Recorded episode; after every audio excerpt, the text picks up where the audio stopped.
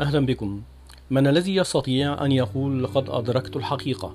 من الذي يجرؤ أن يدعي أنه عرف نفسه؟ ليس من باب التواضع أن نقول الله أعلم وإنما هي الحقيقة الوحيدة الأكيدة في الدنيا. أننا نجهل كل الجهل حتى ما يجري تحت أسماعنا وأبصارنا. وبرغم جهلنا يتعصب كل فريق رأي. وقد تصور كل واحد أنه امتلك الحق فراح ينصب المشانق والمحارق للآخرين.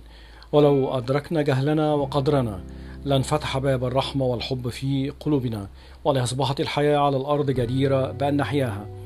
فمتى نعرف أننا لا نعرف؟